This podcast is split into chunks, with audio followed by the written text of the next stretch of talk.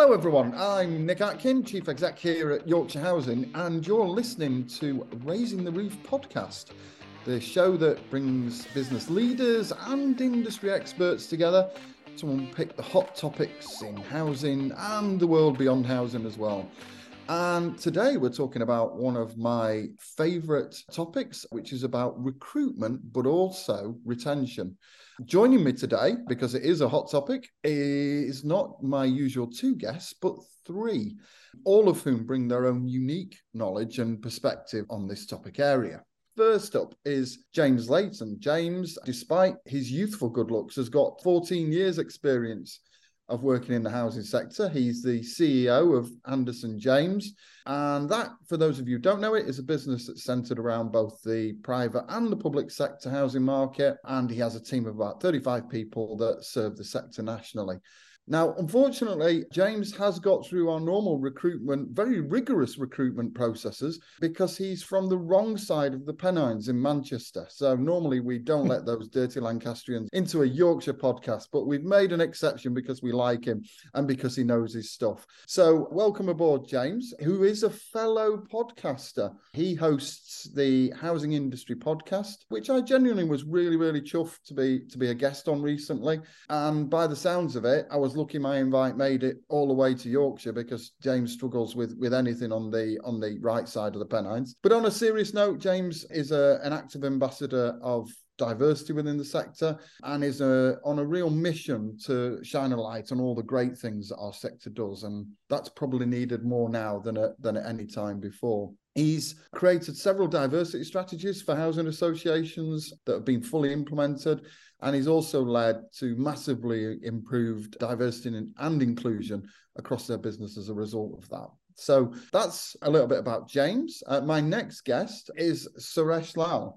And now Suresh, with even better youthful good looks, is approaching his 16th year working with the social housing sector. So the only thing I take from this is that the longer you work in recruitment in the social housing sector, the younger you look. Suresh has worked across a, a, a, whole vast array of housing associations. He's got a contact book to die for every time I see him. He rattles off a whole list of people who, who I've been trying to get to see for years, and he, he has coffee with them on a regular basis. And he's made a number of key interim appointments across the sector, including the interim chief exec for the Homes and Communities Agency, which was a precursor to, to our existing funding agency, the Homes England. Uh, now, Suresh works uh, across all disciplines, but unsurprisingly, given the financial climate that we're in, his current portfolio is weighted a little bit more towards finance. So, if you're one of those finance people, Suresh is looking for you, but he's also looking for anybody involved in building safety and governance as well. So you really want to know a little bit more about Suresh, don't you? The real stuff, not the business stuff. Well, firstly, I have to say, he's the best dressed person in housing. Whenever we meet, um, I also I always end up asking him where he's got either an item of clothing, or his shoes, or a bag from. But apart from being a snappy dresser, he's also uh, a massive petrol head and a huge Formula One fan. And he's been to several races across Europe. And he's even revealed to us that there are negotiations at home about a trip to Vegas up for the new race there next year. So good luck with those negotiations, Suresh. And last but by no means least is our very own Sarah Hutchinson, who, after 10 years in HR working in financial services, she made absolutely the right decision to join Yorkshire Housing during lockdown in 2020. And I suppose join, joining at that point in time meant that she had to think very differently about how we did things almost from day one. And that included recruitment. And it is interesting that one in three of our 750 colleagues have joined us since lockdown started. So clearly she was doing something right at some point. She's been instrumental in finding different ways to assess candidates to make applying for a job at, at Yorkshire Housing a lot easier and a lot more inclusive. And that might well be something we, we talk about shortly. And, you know, she gets some great feedback from, from candidates. So very much the proof is in the pudding. And I'm also pleased to say that she's joined me. She's donned her running shoes. And this year she ran her first 10K for our charity of the year, the Fab Yorkshire Air Ambulance. Outside of work, Sarah is mum to a three year old. And so she's got immense knowledge of Bob the Builder and Batman. But I think it's fair to say today we're probably going to focus more on her HR and recruitment experience.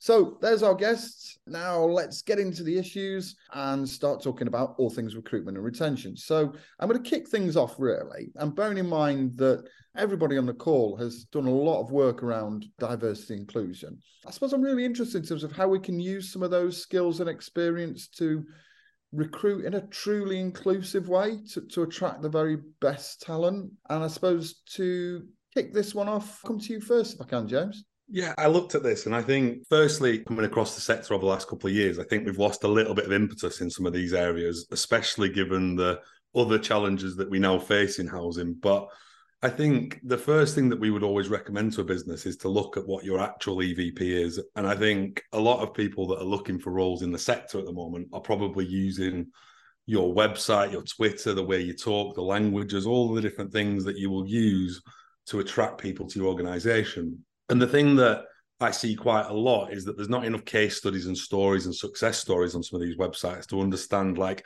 is that employer a really inclusive place for somebody to work? And I think one thing that we've assessed recently is we use a little bit of video technology within our interview process. And without naming names and companies and stuff, what we've observed over that time using videos, if I say that out of 100 videos, those that come from different backgrounds or different diversities, they they generally don't get viewed at the same length as those that are white British. And I think that we've got a piece of work to do in terms of the unconscious bias and the education within our teams to make sure that we are genuinely looking to recruit in an inclusive way and that we're giving opportunities to all within all diversity spectrums. And I think the first thing that I think we can do in that is to look at potential within the sector. You know, I'm sure Suresh is the same we go and speak to chief executives and, and, and exec directors quite a lot of the time and it's the same question that comes up. You know we want a diverse shortlist. We want to see certain characteristics on the shortlist. But actually what ends up happening is that they pick the same person that they were always going to pick from that shortlist because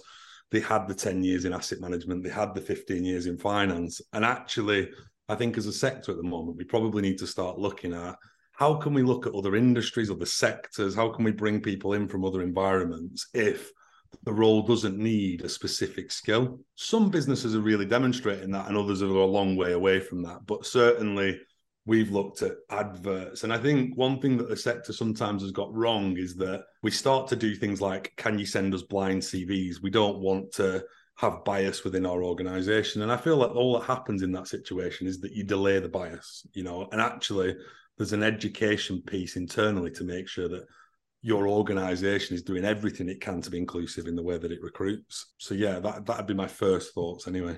It was really interesting then what you said about sort of blind CVs and blind applications, but then just that that all that does is delay the the buyer. So how do we break that cycle? Have you got any tips or tricks for in terms of practically so that you know, my worry, James, is that we're in this position in in 20 years' time. We were talking about this 20 years ago, and yeah. and it feels like we've made some incremental sort of improvements and changes, but I don't think we've really made the wholesale change that many of us were at that time were hoping for. So, any thoughts on tips or tricks then yeah you know that, that people could employ to try and break that cycle i think we've got to look inside our businesses to start with and look at different groups of individuals that can help us design our recruitment process. That's the first thing. And I think very often I see that our recruitment processes are created by the same people that don't understand their unconscious bias. You know, I've gone through a massive journey in the last two or three years to understand my unconscious bias, and I'm still on that journey and learning. The other thing that we've started to do a lot more of is when we're looking at panel recruitment, and, and sometimes that happens more at executive level than it does at, at, at your lower level roles we've got to look at diverse panels of, uh, that are going to interview and that are going to be part of that recruitment process so that colleagues that don't want to have unconscious bias can get a better process put in place so that we're recruiting the right people. And I think that's one thing we've seen have the biggest impact. The other thing, is, as I've said, is is that we start to look outside of the sector. You know, if you're recruiting a chief executive in the current crop of, of housing and you're looking for diversity, as an example, well, obviously, like you're not going to necessarily find that. So we've got to look at ways that we can promote within and look at other sectors to bring in those inclusive skills and those diverse skills. Yeah, absolutely. And I think one of the most impactful training sessions I went on was was earlier this year around Easter, and it was a subject, interestingly, of an, of an earlier uh, podcast in this season with Akin from AKD, and you know he he really sort of lifted the lid on on unconscious bias, and I think that's had a massive impact through through our organization definitely re- recognize some of the, what you said there about recruiting for attitude and not skills you know i'm not really bothered about about whether somebody's got 20 years experience of doing X. I'm more interested in terms of whether they've got the right behaviors and the right values set to to sort of really, you know, deliver that customer obsessed business that we're aiming to, to achieve. And I know many others are as well. So that's great sort of kick off there. Suresh, can I come to you? Same question really, just, you know, from what you've seen and experienced, you know, where where are you at on this and, and where do you think, you know, housing housing could go and how could we get there? I think that's a really good question. I think James has has covered a lot of ground there in a relatively short space of time. So if I can add a kind of personal angle to it, if you don't mind, which is looking at organizations, and this is also about me trying to find individuals. If I look at organizations first, the ones that have been very successful at this or, or are becoming more successful at this are organizations where they almost take the inclusivity and diversity aspect out for a second and we put business into that process instead. And what I mean by that is, let for the sake of argument, and I hope this never happens to you, Nick, that you got in trouble with the regulator. Something goes drastically wrong at, at Yorkshire Housing. What would you do in that scenario? You would create a process where you would have a plan of action. You would create, uh, you would get a number of individuals from around the business and you would fix that problem as soon as you possibly can. And you would have a plan and a set of milestones and goals that you need to reach to regrade your business back upwards or, or to achieve whatever success looked like. So let's take those emotive words, inclusivity and diversity, and put them back into that model. We can, and why shouldn't we, be doing the same things? If we're sat there as an organization and looking at ourselves thinking, we don't look that representative, how are we going to change that? And it, I don't mean just a tokenistic one or two appointments to make it look like you've done some diverse hiring. That's not sustainable and, and it's the wrong thing to do. This should be a long term plan, cultural change within an organization with those milestones and with those goals that are achievable to make a sustained change over time. So, again, let's, for the sake of argument, if you've got nothing today, let's hire one individual by the end of this year and that becomes two. But you've got a goal of achieving, let's say, 20% of the board being from a diverse background in four years' time, or whatever it may be. It's going to be a long and hard process, but at least you've got a plan of how you're going to get there. This isn't just pick it up and play and just adding the odd one person here and there. For me to find diverse candidates becomes tricky because it's interims. And I've got to find somebody who can fix the problem for you tomorrow, but I've also only got about a day and a half to turn that problem around. So I almost have to have those people in my portfolio already. So I'm trying to do that before any of you even give me a job. So I'm already out there speaking to people who potentially might want to be interims one day or who are coming towards the end of their careers and saying, You're not retiring, come to me, I'm going to use you in a different capacity. And we're trying to build a, a more diverse range of interim management consultants from that way of doing things. Fantastic. And really, really sort of usefully builds on on some of those earlier points that James raised. So, no pressure, Sarah. We're we're now going to come to you. What what's your take on this? I think being inclusive, Nick, has been um, massive on our agenda over the last few years, and the way that the market is at the moment, and how difficult it is to attract the, the best people with the amount of jobs that are out there. It's, it's just becoming even more important. And having that diversity in our workforce is just really essential, you know, in terms of how we're supporting our customers and, and how we're delivering the business strategy. We've been working on lots of things recently around how we just make it really easy for people to apply for roles. Long gone are the days where we're asking for a long application form and a CV and then a five stage application process. We're just making it really easy. So we've, we've had a really big successful campaign recently where we've just asked people to register their interest and then we, we simply just pick up the phone to them and have a conversation and make sure that actually are we right for them and, and, and are they right for us? Wow, that's um that's a big shift in approach. How how do people like me who've perhaps been through the employment process for a few years, how do how do they sort of respond and cope with that? A lot of people are finding it really refreshing. Everybody that's been out there looking for a job, it's kind of, you have to put that time aside to start searching through the internet to find a role and then you've mm. you click on to apply and, and and the application stage is just just takes forever and it can be really disheartening especially when you get an email back at the end of it saying i'm sorry you're not successful and you've wasted 45 minutes filling in an application form. People coming into the workforce you know they, they have different expectations now. That they're not they're not of the, the generation that have, have been used to that way of recruiting. So we've got to meet meet those expectations so I'm I'm clearly uh, I'm clearly in a generation that's uh, that you're not looking for anymore, Sarah. So I'll, I'll I'll not I'll not be applying. Although we'll absolutely find a job for you, Nick. Don't worry. That's what worries me, Sarah. That's what worries me. I think the the other thing that, that we've been doing differently is around how we're how we're assessing people. So, you know, historically people have been brought in for an interview.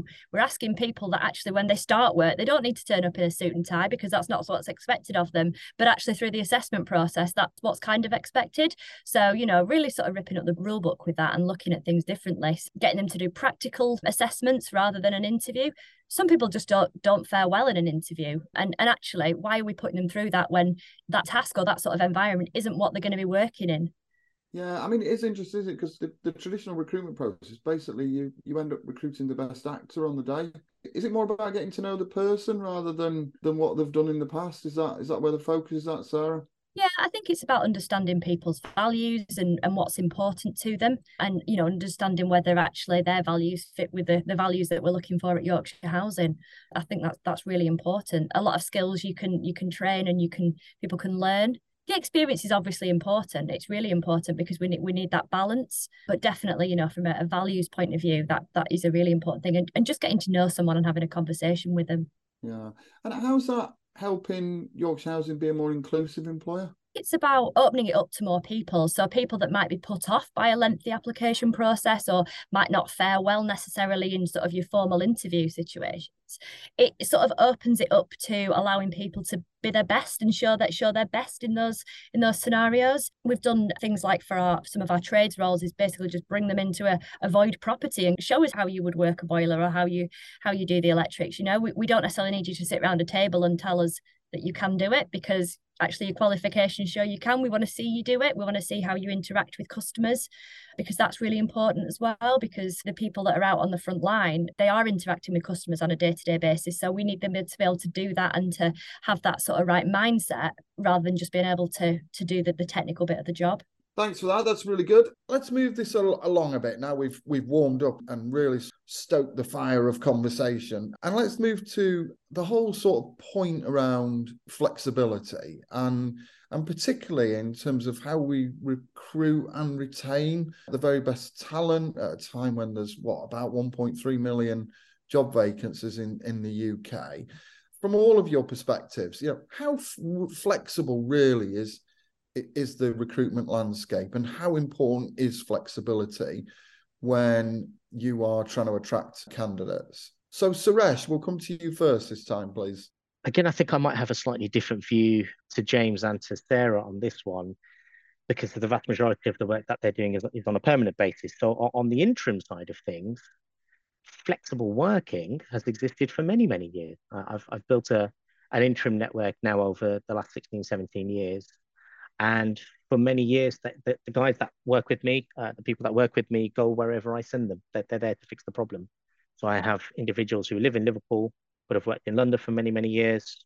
Likewise, they might be living in Somerset, but I've sent them up to Manchester and Leeds. So they have worked in a context of, you know, you leave the house on a Monday morning and don't come back till Thursday or Friday evening, weekend at home, and then you play that same game week, week in, week out. So when lockdown happened and people started to move to this hybrid fashion, it was working from home to begin with, wasn't it? Uh, uh, completely. They were quite easily kind of flipped to that. And, and actually, it worked for them. It was in their advantage. They didn't have to go and travel and stay over for nights on the end. Again, the hybrid fashion works really, really well for them because they can travel long distances, stay over one or two nights now rather than four or five, and come back and spend much more time with families and at home. So the flexibility side for interims is, has been a really big plus because we're getting time back. We've we've always worked in a fashion of going wherever the, the work is. So actually now we can we can use that resource in a different way. I think there's another part to that which is around how does that impact on an organization in terms of flexible resource? There is a trend that I'm starting to see, which is people are retrenching from being too flexible. Yeah, don't come to the office at all. Actually, there are roles now where I think people should be in the office. And what do I mean by that? If you look at some of the asset management or some of the property property related issues, we've got the dreaded two words damp and mold at the moment, which are high on everyone's agenda.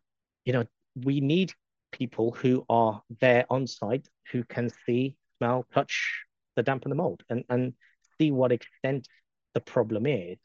I think that also gives reassurance to the customers that we're doing something where visibly, physically, we're there to look at it. Again, if I've got these scenarios where I've got somebody who's based in Devon, but the job is based in Newcastle, and then they're physically not going to be on site, I don't think they would have the same impact. I don't think they could do that role as well as somebody who was easier to get onto the site and, and easier to get to those locations. So that's we're definitely starting to see clients now ask us for somebody who's more local to their offices and their stock. That's great. And and that's why I very much came to you first, because I, I knew that interim market pre-COVID, you have to work in a different way, don't you? So James, can I come to you next? Because uh, because I am really interested in in sort of this war for talent at the moment. And you know, have you seen a shift in, in applicants in terms of what their expectations are, for example, from employers and whether they are how much weight are they putting around flexibility of, of the working offer versus, say, for example, salary? On the back of Suresh's point, actually, I think it's changed. So if you'd have asked me this question 12, 18 months ago, I would have given you a very different answer, I think. People are very open and honest about flexibility now. So it's it's a it's not a mute point anymore. It used to be kind of, oh, do the offer, don't the offer. Most businesses in our sector offer a variety of flexibility options.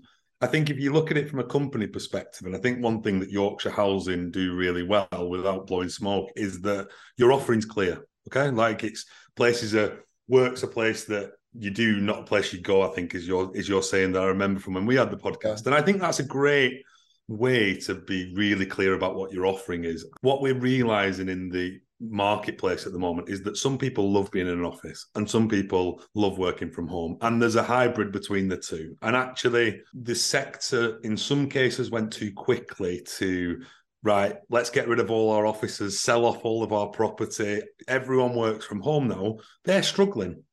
But on the flip of that coin, those businesses that said you need to be in the office five days a week are also struggling. What we're learning from this experience is that employment's about choice and actually some people love collaboration some people love to work from home some people and that's role specific that's uh, generation specific in some cases and that's what your service to the community is as well you know? Like we wouldn't ask someone to do a remote job that's working with our tenants and our residents but what i'm starting to see is people want to see colleagues in person and they're enjoying that personal interaction more than maybe they were two years ago when people were happy to work from home what I'm seeing most is that people want to be able to be engaged, regardless of whether that's remotely or in an office environment. They want to be engaged by their management team, their leadership team, and they want to feel connected to the culture of the organization. And that's never changed. But I think one thing that companies have got to be better at is being clear on their offering. You can't one minute be offering flexibility and the next minute telling people to be in the office because we have had some cases where people have taken roles with flexibility and they're now being told we want you in the office five. And that's just yeah. That's not the right approach either.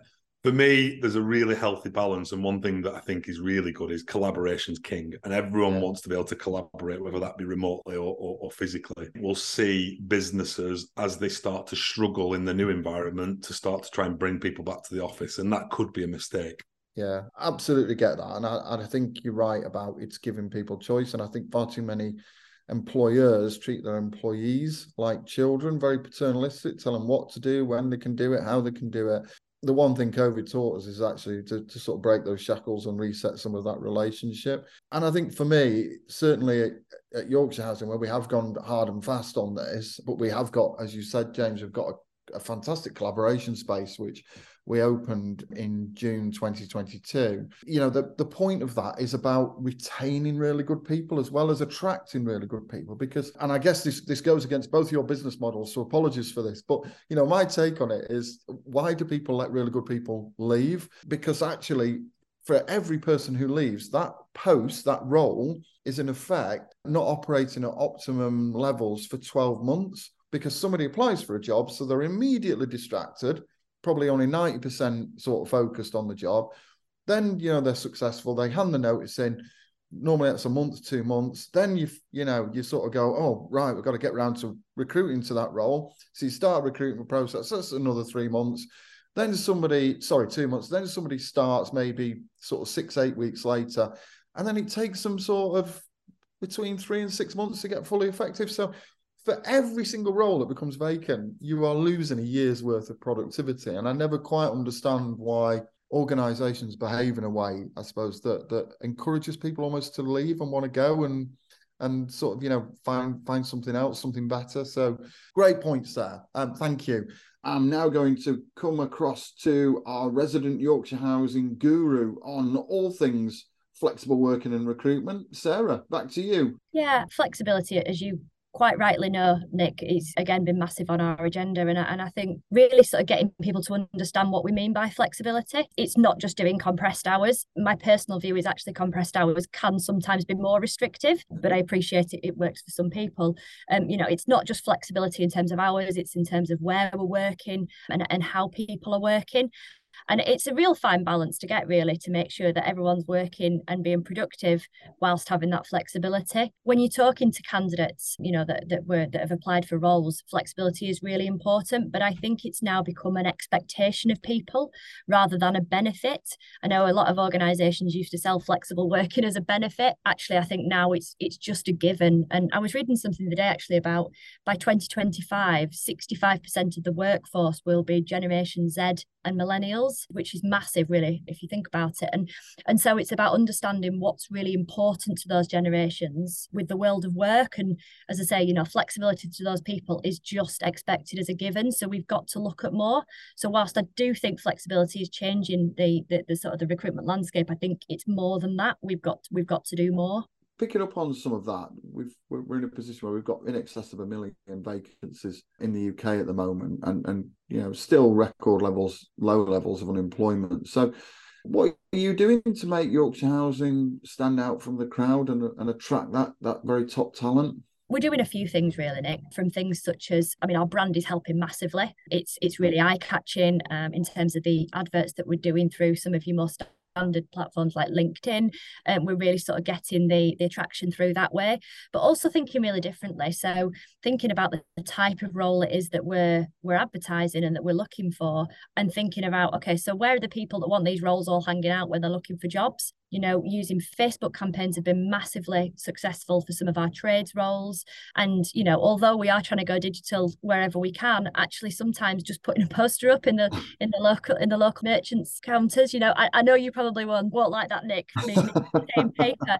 But but you know what, we, we've got to be inclusive and we've got to be we've got to sort of make ourselves seen in the areas where those people are on a daily basis. Yeah. I, I presume you're not you're not putting those up in any uh, any merchants in Lancashire though, are you, Sarah? because yeah, we're a Yorkshire-based organisation, so we're inclusive, but but we do draw the line at anybody from Lancashire, don't we? Well, you do know I am from Lancashire. I do, yeah. I'm winding you up. Yeah, that's exactly what I'm doing. I, I drop a few local when I go home every now and again. okay, so we are running out of time, as is always the way on this podcast. Partly because I talk too much and I and I don't sort of rein in my guests. But today's been great, and I didn't want to sort of jump in on some fantastic and, and rich points that are being being sort of discussed here. But my final one, and and this really is, I guess, for for yourself, Suresh and, and James. I'm really intrigued why some employers choose not to to advertise salaries, and from your sort of professional advisory point of view, what impact does that have on recruitment chances and opportunities for employers? So who wants to kick off? I'm not going to be prescriptive on this one because I know Sarah wants to come in at the end because I know she's got some strong views on this one. So, one of you dive in first. This is a really interesting point, especially in the public sector. In the private sector, it is cloak and daggers around salaries. Like people don't advertise, they don't want to know. People are on different bandings, different salaries. In the public sector and in the housing associations, I don't understand it. I think we should be advertising salaries. I think we should be advertising packages and we should be giving candidates the opportunity to decide whether to apply or whether not to apply based on all of the facts presented because all you end up doing is getting someone interested in an opportunity and then telling the salary at the end, and that puts them off for whatever reason. Or, and the flip of that, you're actually misleading someone into a process that doesn't want to be there. And I, I, and I just think that we're not in a sector where people are paid massively different. I think the reason that companies aren't advertising salaries is because of external perception and where they benchmark against other organizations. But I'd like to see companies advertise salaries and I think it would help the market and encourage more people to apply for roles. I wouldn't apply for a role if there wasn't a salary on it. So I'd want to know what I was getting involved in that says it all, doesn't it? So, uh, yeah. Suresh, over to you. So, yeah, I think this aspect of advertising salaries, I think it started because it was a psychological scenario around attracting as much talent and being as, as inclusive as possible in the hiring process. I believe it came about because some of the studies were showing that men in particular would apply for roles above pay grades or, or above where they were, even if they only had half of the job description they could do or fulfill, half of the desired and the essential criteria. Whereas females would be like, I, I don't think I can do that. The desirables and the essentials, I've only got some of those factors and wouldn't apply. Or they might see the value of the figure, the salary, and say, well, it's pitched at 25, 30K more than what I'm on. I'm not going to apply for that role. And it was stopping some of the individuals applying for those roles because psychologically they'd already ruled themselves out. Whether they could do the job or not, they'd ruled themselves out. I think the impact of that, though, is and I, I would agree with James and what he said there. Would I apply for a job if I didn't know the salary? No, because actually, I think you, it's gone the other way. You're not being inclusive. You're not actually telling the whole story. We often see roles that say competitive, and maybe that's because you don't want to tell your competitors what you're paying for the same role. I, I get that. But at the same time, I think you're going to end up getting applications pretty much from the same sets of people you'll have a 25 year old grad who's just come out of university who's still applying for chief executive roles because they think they can do everything. And then you've got others who still won't apply for the job because they're not sure they're not confident enough to, to reach out for it. And that's where our role comes into play. You know, James and I will go and tap people on the shoulder more often than not to say, listen, I think you're you're strong enough and good enough to do this. Why haven't you applied? Or you should apply. Um, so yeah, I, I'm I'm definitely against the not advertising salaries, I'm not sure that it has the inclusive factors that people think it does. Yeah, absolutely. I'm going to turn to to Sarah now, who I, who I know will be chomping at the bit for this one because I know she's got some strong views on it. So, Sarah, what's your take on it? We absolutely advertise salaries, and, and I genuinely don't know why a company, an organization would choose not to. You know, you talk about trust, you talk about openness, and, and actually, that starts from the very moment that a candidate sees an application. It wastes it wastes the candidate's time, which is a bad experience. It wastes our time. I don't know, and it's something we will absolutely continue to do at Yorkshire Housing. Yeah, I, I think you need to come off the fence, Sarah, and, and say what you really think and be a bit stronger in your views on some of this. So, absolutely. Okay, so the sands of time are quickly running against us. So we're on to the quick fire round. So it's a really sort of quick and an easy sort of answer to this. But as I know, all three of our guests um, are like big kids. What do you want to be when you grow up? Suresh, I'll come to you first.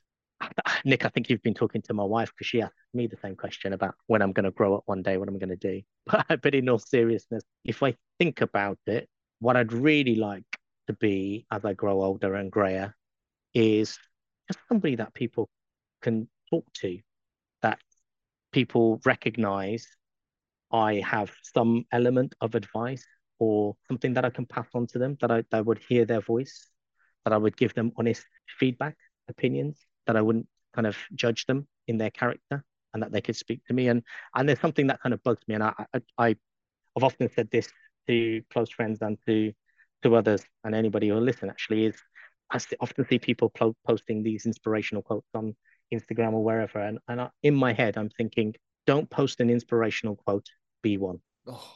Why are you posting somebody else's metaphors and, and lovely stories and, and ways of living? Be one be an inspiration to somebody. Oh, what a great phrase. Lovely. I know it's profound, Nick. Uh, you know, I always give you a soundbite whenever we speak. You have just opened the door to banning me from Twitter, I think. Now, uh, every time I say an inspirational quote, I'm going to have a rant. If you are going to use that uh, on Twitter, you have to use hashtag Suresh's voice. I, I will do. We'll get that trending, Suresh. We'll get it trending. Oh, James, how about you? What do you want to be when you grow up? Uh, I don't know how to follow that now, to be honest. Um, I think for me, it's all about, as I've said in the podcast, you know, I'm working on my unconscious bias. I want to be a more empathetic, inclusive leader. And we're on a mission at Anderson James to create a real people over profit recruitment business. And that's that's my whole focus. If I get there, I'll be really proud. And that's and that's what I'm aiming to do. Great stuff. Great stuff. These weren't the answers I was expecting, actually. So, yeah, yeah. I was going to say a superhero, and then I thought, I don't know where we're going with this. I was expecting Formula One driver from us. Yeah. So, so, with that, I'll go to Sarah and say, what do you want to be when you grow up, Sarah? Oh, Nick, I think this one has got to be a professional shopper. Um, I spend the majority of my time online shopping, and yeah, I think I think if, if somebody could offer me a job doing that for a living, I would absolutely bite their hand off. Always a place for you in our procurement team, Sarah.